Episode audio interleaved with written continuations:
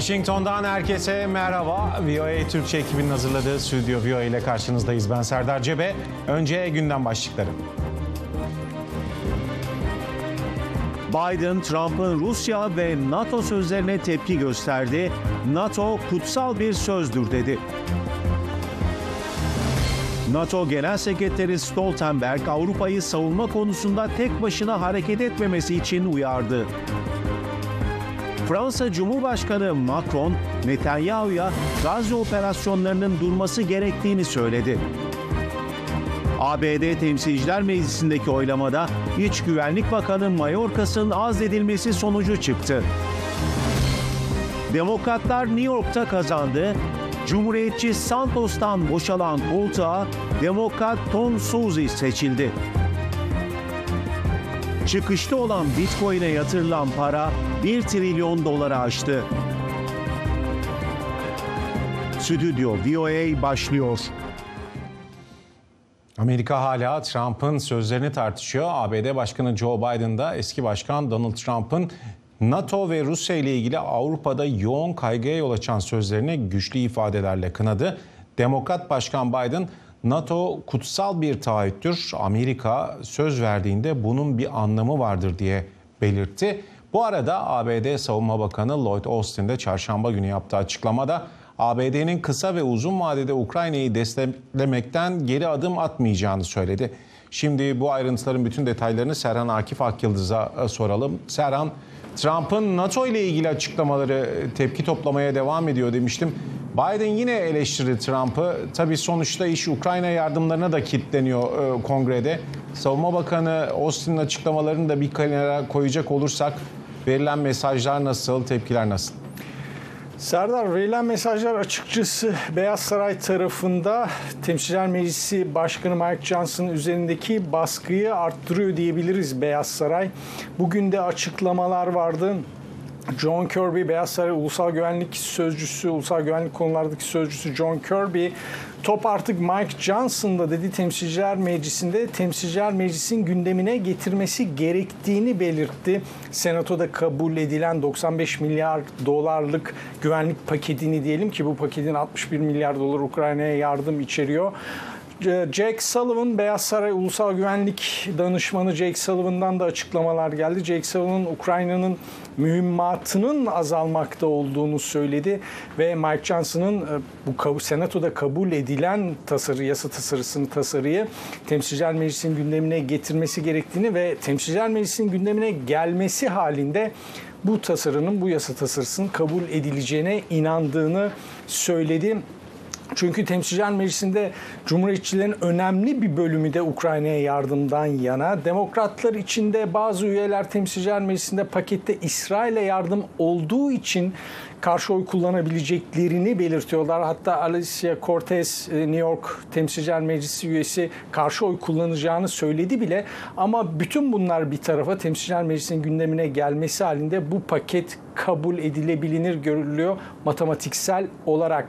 Bununla birlikte tabii bu paketin önemli bir kısmı Ukrayna dedik. Lloyd Austin hastaneden taburcu olmuştu. Hatırlayacaksın geçtiğimiz hafta tekrardan hastaneye kaldırılmıştı. İşte Ukrayna temas grubuyla ilgi Ukrayna temas grubuyla bir toplantı yaptı ki sanal olarak evinden katıldı bu toplantı internet üzerinden. Ukrayna'ya mesajın desteğin devam edeceği mesajını güçlü bir şekilde verdi Lloyd Austin. Önce neler söyledi onu dinleyelim ardından devam edeceğiz. Kremlin Ukrayna'ya ilgimizi kaybedeceğimizi, desteğimizin zayıflayacağını düşünüyor. Ama ben her zamankinden daha kararlıyım ve biliyorum siz de öylesiniz. Bu temas grubu azimli ve kararlı olmaya devam ediyor. Şüphesiz ki Amerika Ukrayna ile dayanışma içinde olmaya ve Amerika Ukrayna'nın Putin'in imparatorluk vari saldırganlığına karşı ilkesel mücadelesini desteklemeye devam edecek. Bütün bu gelişmeler bir yandan da bütün bu gelişmeler olurken bir yandan da tabii Ukrayna'da çatışmalar devam ediyor, savaş devam ediyor. Özellikle Ukrayna ordusu bir görüntü yayınladı. Rus donanmasına ait bir çıkarma gemisini Kırım açıklarında batırdığını duyurdu Ukrayna ordusu. Ee, insansız deniz aracıyla gerçekleştirildiği belirtildi bu saldırının ve Kırım açıklarında geminin Rus gemisinin batırıldığını Ukrayna ordusunun açıklamasına göre gemide e, savaş gemisinde çıkarma gemisinde yaklaşık 90 asker bulunuyordu ve çoğu da yaşamını yitirdi. Ukrayna ordusu özellikle Karadeniz'de Kırım açıklarında daha önce de Rus savaş gemilerine bu şekilde saldırılmıştı ekranlardan izliyorsunuz ve yetkililerin verdiği bilgiye göre Rus ordusunun e, Karadeniz donanmasının üçte biri bir nevi Ukrayna saldırıları sonucunda artık kullanılmaz halde ya battı ya kullanılmaz hale geldi. İşte bütün bu tartışmalar içinde Ukrayna e, Temsilciler Meclisi Başkanı Mike Johnson ne söylüyor ondan da bir iki cümle bahsedelim. Mike Johnson Senato'nun kabul ettiği paketi hemen gündemine almayacağının mesajını veriyor. Kapıyı tam olarak kapatmıyor ama baskıyla bunu gündemimize almayacağız. Sınır güvenliği ile ilgili unsurların da olması lazım gerektiğini belirtiyor ve Başkan Biden'la bu konuda konuşmak istediğini belirtiyor. Temsilciler Meclisi Başkanı Mike Johnson. Serdar. Evet kongrede çekişme sürüyor. Cumhuriyetçiler direniyor. Serhan Akif Akyıldız'a birazdan tekrar döneceğiz. Aynı konuyla ilgili Avrupa'dan tepkiler de geliyor tabii. Temkinli açıklamalar da var. NATO Genel Sekreteri Jens Stoltenberg, Donald Trump'ın açıklamalarının kıtanın ABD'nin korumasına güvenmeye devam edip edemeyeceği konusunda yeni tartışmalara yol açmasının ardından çarşamba günü Avrupa'yı savunma konusunda tek başına hareket etmeye çalışmaması konusunda uyardı. Yani diyor ki Amerika'yı dışlamayın diyor. Arzu Çakır şu anda Paris'te. Arzu, Avrupalılar Trump'ın açıklamalarına tedirginliğini yaşıyor. İşte kendi planlarını yapıyor ama Stoltenberg'ten gelen açıklamaları nasıl değerlendiriyorlar? Bu açıklamalar bir uyarı niteliğinde mi Avrupalılara? Serdar Stoltenberg önce Amerika Birleşik Devletleri'ni uyaran bir takım açıklamalarda bulundu. Bugün basın toplantısı yaptı ve Amerika Birleşik Devletleri'ne şunu söyledi. Avrupa'nın güvenliği demek Amerika'nın güvenliği demek. Yani ikisini birbirinden ayrı düşünemeyiz. Avrupa'dan Amerika'nın NATO içerisinde olması, NATO ittifakının birimiz hepimiz, hepimiz birimiz için maddesine uyması ve bunun garanti etmesi aslında Amerika'nın 30 dost ve müttefikinin olması demek. Bu da hiçbir büyük güce e, nasip olmayan bir özellik anlamına geliyor dedi. Bunun ötesinde NATO'nun caydırıcılığının zayıflatılmamalı de, dedi. Bugün Savunma Bakanları ve Ukrayna Temas Grubu toplantısı öncesinde basın toplantısında çok ısrarlı sorular geldi Jens Stoltenberg'e. E, ve birbirimizi desteklememiz gerekir. Beşinci maddeyi tartışmaya açmamamız gerekir. Bu NATO'nun ruhunu oluşturan bir maddedir dedi. Amerika Birleşik Devletleri bugüne kadar hiçbir savaşa tek başına gitmedi dedi.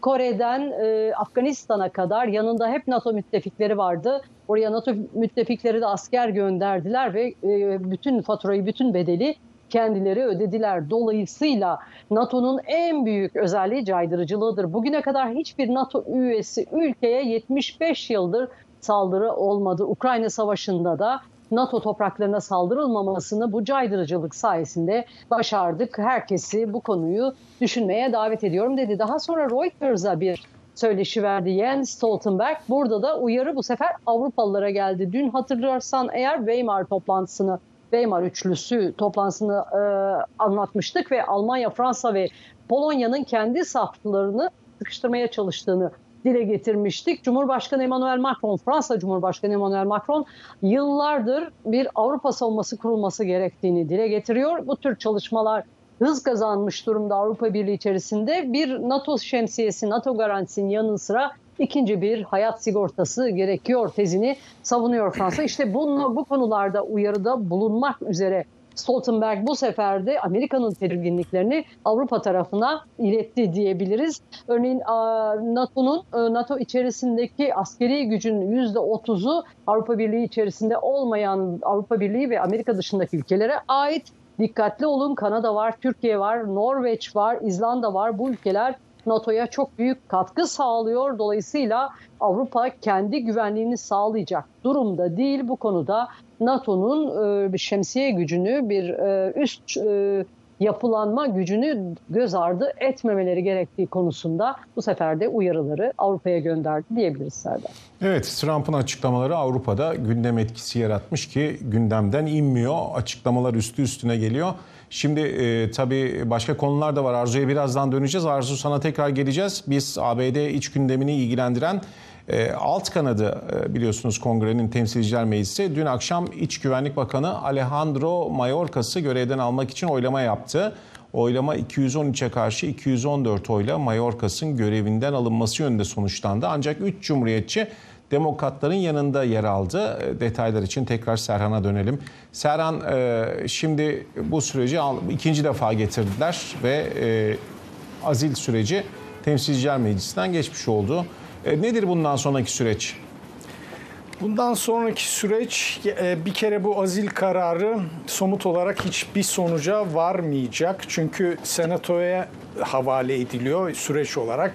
Senatoya gidecek. Senatoya ne zaman gidecek? 26 Şubat'ta Temsilciler Meclisi Senato'ya diyecek ki işte biz Mayorkas'la ilgili azil kararı aldık. Gereğini yapın diyecek. Gereğine Senato'da bir mahkeme oluşturuluyor ve Senato'da yargılanıyor diyelim Mayorkas ama Senato'da zaten kontrol demokratlarda cumhuriyetçilerin önemli bir bölümü bile Mayorkas'ın azledilmesine karşı Temsilciler Meclisi'nde ki onlardan biri James Langford senatör, cumhuriyetçi senatör hatırlayacaksın bir süre önce oldukça gündemdeydi. Sınır güvenliği ile ilgili yasa tasarısını hazırlayan isimlerden biri Cumhuriyetçi senatör ki 100 üyeli senatonun da en muhafazakar üyesi olarak nitelendiriliyor senatoda. Senatör James Langford bile bu azil kararı eğer çıkarsa geçtiğimiz günlerde yapmıştı açıklamayı.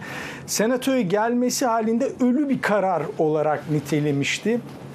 Şimdi tabii bütün gözler Chuck Schumer'da olacak. Chuck Schumer Senato çoğunluk lideri demokrat. Ee, ne zaman gündemini alacak, nasıl bir yargılama olacak, bir gün mü iki gün mü sürecek? Top Chuck Schumer'da ama açıkçası hem demokrat hem cumhuriyetçi senatörler hiç de olumlu bakmıyorlar diyebiliriz genel olarak Mayorkas'ın azledilmesi kararına Serdar. Serhan çok teşekkürler. Ee, işte her şey Temsilciler Meclisi'nde düğümlenmişti. E, tabii senatoya gidecek ama temsilciler meclisi içinde önemli bir seçim yapıldı. Demokrat Tom Suzy e, New York'ta ABD Temsilciler Meclisi üyeliği için dün yapılan özel seçimi kazandı. Partisinin sonbaharda yapılacak başkanlık seçimlerine yönelik umutlarını arttıracak bir zafer olarak değerlendiriliyor diyebiliriz. E, çünkü demokratlarda son dönemde anketlerden gelen sonuçlar yüzleri pek güldürmüyor. Soze'nin bu başarıyı özellikle siyasi açıdan karışık banyo bölgesinde elde etmiş olması da ayrı bir zafer olarak görülüyor. Mehmet Sümer'e dönelim hemen New York'a gidelim. Mehmet, demokratlar önemli bir zafer e, gibi görüyor bunu. Trump'ın da eleştirileri var aslında kaybedenlere evet. karşı. Nasıl yorumlamak lazım bu demokratların zaferini? Senin de söylediğin gibi demokratlar bunu önemli bir zafer olarak nitelendiriyorlar. Çünkü netice itibariyle Temsilciler Meclisi'nde Cumhuriyetçilere ait olan bir koltuk, bir sandalye demokratların eline geçmiş oldu. Bu açıdan bir önemi var ama bunun dışında e, az önce sen de belirttin New York'ta Long Island bölgesinin banliyölerinde bu seçimin kazanılmış olması yani orada demokrat bir adayın daha önceki cumhuriyetçi bir adaya karşı e, seçim kazanmış olması yine önemli bir gelişme olarak e, kabul ediliyor. Bunu şöyle ifade edebiliriz. New York sonuçta büyük bir eyalet, birçok bölgesi var. Yani sadece New York şehrinden oluşmuyor burası. E, New York gibi, işte New York şehri gibi, Albany gibi, e, Long Island bölgesi gibi birçok bölge e, var. Dolayısıyla bu bölge yani Long Island'ın banliyölerinden demokratlara bu seçimde oy çıkması ve cumhuriyetçi bir sandalyenin burada Temsilciler Meclisi'nde e, Suzy'nin kazan, kazanmasıyla birlikte demokratlara geçmesi bir e, ciddi zafer olarak yorumlandı söylediğimiz gibi. E, Suzy zaferin ardından bir konuşma yaptı ama burada şunu söyleyelim bir zafer konuşması yaptı fakat zafer konuşması kendisinin İsrail'e verdiği destek nedeniyle zafer konuşması kendisini destekleyenler tarafından çok kısa bir bölümde protesto edildi. Yani bu İsrail'e destek veriyor olmasından dolayı e, bir protestoyla e, karşılaştı. O da bunun üzerine, Tom Suzy de bunun üzerine ülkemizde öyle bölünmeler var ki insanlar birbirleriyle konuşamıyorlar bile. Tek yapabildikleri birbirlerine bağırıp çağırmak karşılaştığımız sorunların çözümü bu değil. Çözüm ortak bir çözüm bulmak için insanları bir araya getirmektir dedi. Sen de söyledin Donald Trump da bir açıklama yaptı bu e, demokratların seçim zaferinin ardından. Donald Trump yine kendine, kendi üslubuna e, uygun bir e, değerlendirme yaptı diyebiliriz. Donald Trump yarışı kaybeden e, Cumhuriyetçi aday e, Philippi çok aptal bir kadın olarak nitelendirdi açıklamasında ve Amerika'daki modern gün siyasetinden bir şey anlasaydı kolayca kazanabileceği halde beni desteklemediği ve çitin üzerinde duruşma, durmaya çalıştığı bir yarışa girdi dedi. Yani bir nevi cambazlık yapmaya çalıştı. Bana destek vermedi, aptalca davrandı. Bunun karşılığında da seçimi kaybetti değerlendirmesini yaptı Donald Trump. Mehmet'e tekrar döneceğiz. Ekonomiyi konuşacağız bu kez ama şu anda Paris'e bir kez daha gidelim. Çünkü Elize'den yapılan açıklamaya göre Fransa Cumhurbaşkanı Emmanuel Macron çarşamba günü İsrail Başbakanı Benjamin Netanyahu ile konuştu ve e, ölü sayısının Gazze'de arttığını belirtti. Kabul edilemez olduğunu, operasyonları da durdurması gerektiğini belirtti. Aynı şekilde e, Joseph Borrell'den de sert açıklamalar var Arzu. E, ne diyor Avrupalılar? İsrail'i artık bir e, köşeye sıkıştırmaya mı çalışıyorlar? Büyük bir baskı var çünkü İsrail üzerinde. Baskılar giderek de artıyor diyebiliriz. Birbir ardına açıklamalar geliyor. Tabii bunun İsrail yönetimi üzerindeki etkileri nasıl olacak? Refahta ciddi e, refah kapısında durum oldukça kritik. Çok ciddi ölü sayıları yeniden başladı. İnsan Hakları Dernekleri yeniden seslerini yükseltmeye başladılar ve İsrail'e son derece yoğun bir şekilde e, ateşkes çağrıları yeniden tekrarlandı. Artık sınırlı ateşkes değil tümüyle bir ateşkese varılması, bir anlaşmaya varılması Mısır'daki ve Katar'ın da katkısıyla biliyorsunuz Mısır'daki görüşmeler de hızlandı. Dolayısıyla bir çağrı sesi yükseliyor. Bir taraftan Emmanuel Macron bugün e, Netanyahu'yu, Benjamin Netanyahu'yu aradı telefonla. İki liderin arasının çok iyi olduğunu söyleyemeyiz. Giderek ayrışan bir e, tehdit savunuyorlar İsrail ve e, Filistin çatışmaları konusunda. Macron giderek ölü sayılarının ve çatışmalarda yaşamını yitiren insanların ve insani durumun tolere edilebilecek noktayı çoktan geçtiğini, bir an evvel ateşkes ilan edilmesi gerektiğini, refah üzerinden insani yardımın hatta Lübnan üzerinden de bir insani yardım koridorunun oluşturulması gerektiğini dile getiriyor. Bir an evvel bu duruma son verilmesi için 7 Ekim e, saldırılarını kınadıklarını sonuna kadar İsrail yanında olduklarını ancak artık Filistin halkının da e, can kaybının ve insani durumun tolere edilemeyecek seviyeye geldiğini, bütün bunların çözümünün iki devletli çözümden geçtiğini hem İsrail'in hem Filistin'in eşit şekilde bölgede yeniden yapılandırılması konusunda bir an evvel görüşmelere geçilmesi gerektiğini söyledi.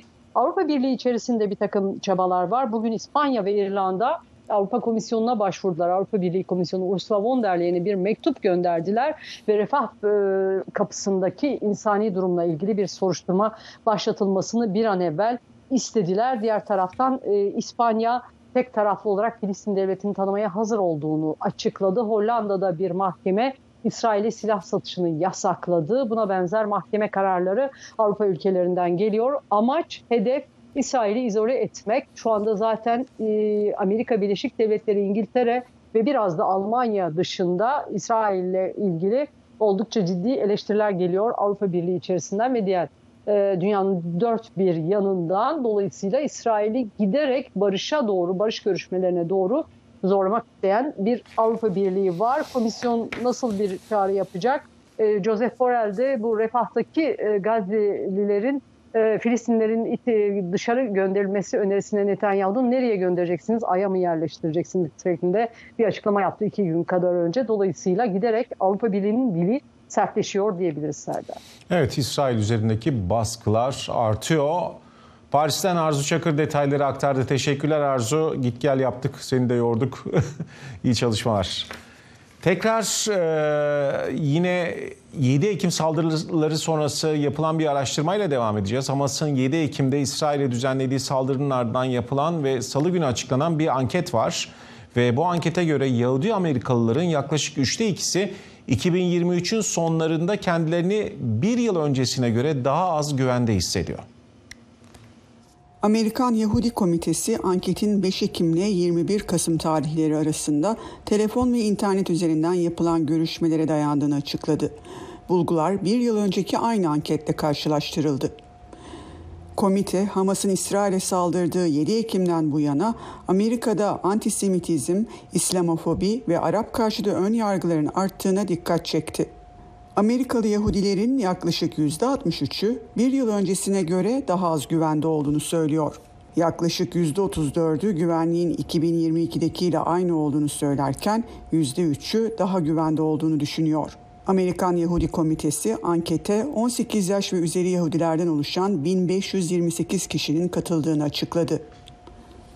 İngiltere Gazze'de en çok sivillerin hayatını kaybettiği operasyonu durdurması için İsrail'e çağrısını sürdürüyor. Londra son olarak İsrail'e 1 milyon 400 bin Filistinlinin son sığınağı haline gelen Refah saldırı planlarını durdur mesajı gönderdi. Bu arada sivil toplum örgütleri de eylemlerini sürdürüyor. Uluslararası Af Örgütü'nün Londra'daki üyeleri Başbakan Rishi Sunak'ın kapısına maskeli eylem düzenledi.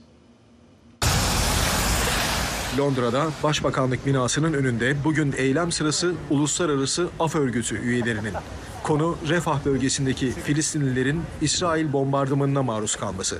Haberciler en iyi fotoğraf karelerini yakalama yarışındayken yaya trafiği akışında meraklı bakışlar dikkat çekiyor.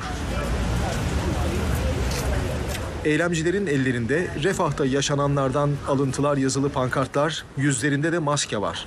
Bu maskelerle hayatı tehlike altındaki kimselerin kim olduklarından bağımsız herkes gibi önce insan olduklarının altı çizilmek istenmiş. You know, it could be anyone.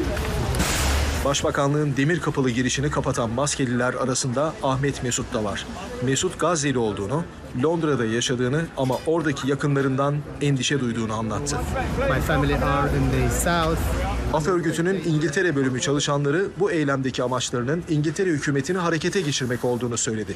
İngiltere'nin derhal ateşkes çağrısında bulunmasını ve İsrail'in Refah'a yönelik operasyonlarını engellemek için ne gerekiyorsa yapılmasını istiyorlar. Diğer bir talepleri hükümetin İsrail'e silah satmaktan vazgeçmesi. I'm.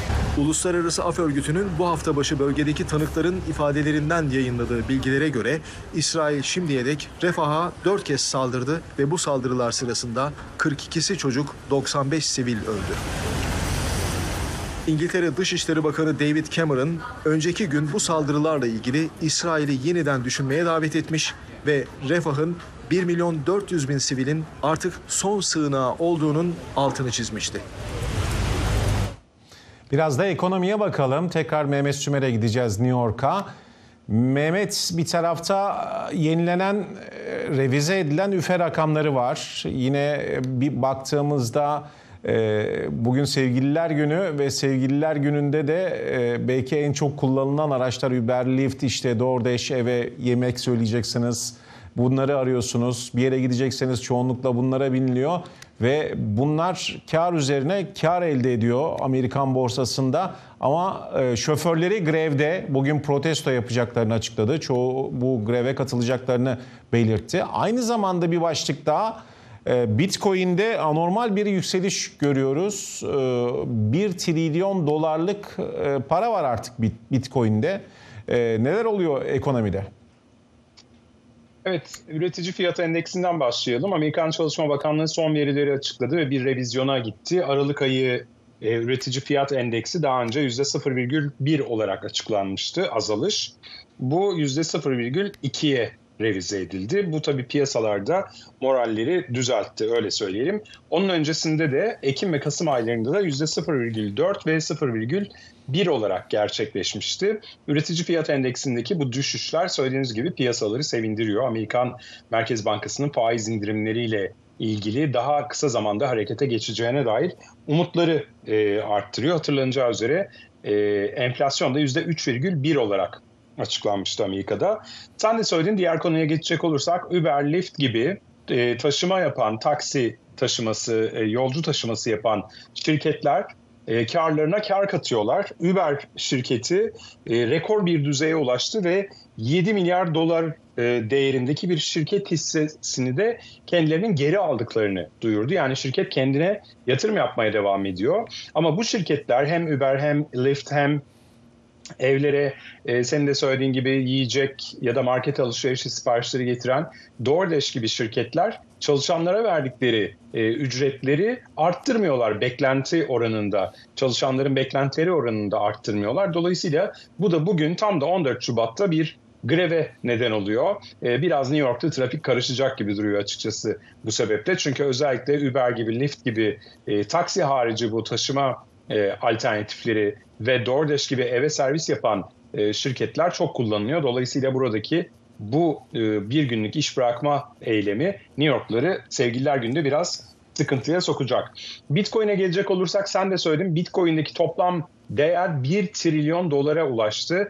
Bu tabii Bitcoin'in e, değerinin de artmasına neden oluyor. Bugün 51 bin doların üzerini gördü. Hatta 51 bin 902 dolara ulaştı. Bitcoin 52 bin dolara yaklaştı. Bitcoin'deki artışın süreceğini tahmin ediyor piyasa uzmanları bir süre daha. Neden? Çünkü özellikle Nisan ayında bir yarılanma e, bekleniyor. Yarılanma nedir? Daha önce 2012, 2016, 2020 senelerinde yapılmıştı. Yani her 4 yılda bir Bitcoin madenciliği yapanların ve Bitcoin bulanlara verilen değer yarı yarıya düşürülüyor. Burada amaç piyasadaki Bitcoin sayısını belli bir seviyede tutarak değerinin yüksek kalmasını sağlamak.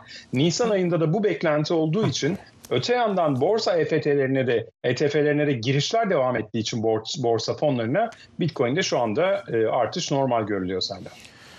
Amerika'ya ilişkin ekonomik verileri Mehmet Sümer New York'tan aktardı. Teşekkürler Mehmet. Ve Washington Post gazetesinde yer alan bir haber. E, bu habere göre Hastalık Kontrol ve Önleme Merkezleri CDC, COVID-19'da mücadele amacıyla hazırladığı rehber kapsamında 5 günlük izolasyon önerisinden vazgeçmeyi planlıyor.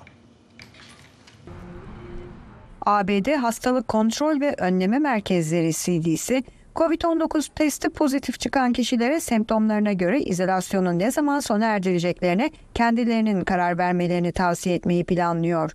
CDC yetkililerine dayandırılan haberde hafif ve iyileşmekte olan semptomları olan kişilerin en az 24 saat boyunca ateş görülmemesi halinde artık evde kalmalarına gerek kalmayacağı belirtilirken bu yeni tavsiyelerin hastaneler ve daha savunmasız diğer sağlık hizmetleri ortamları için geçerli olmayacağı ifade edildi.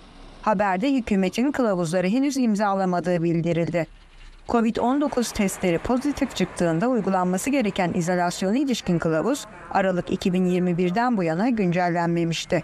CDC verileri 19 Ocak itibariyle Amerika'daki Covid-19 vakalarının yaklaşık %86'sının Dünya Sağlık Örgütü tarafından dikkate alınması gereken varyant olarak sınıflandırılan JN1 alt varyantından kaynaklandığını gösteriyor.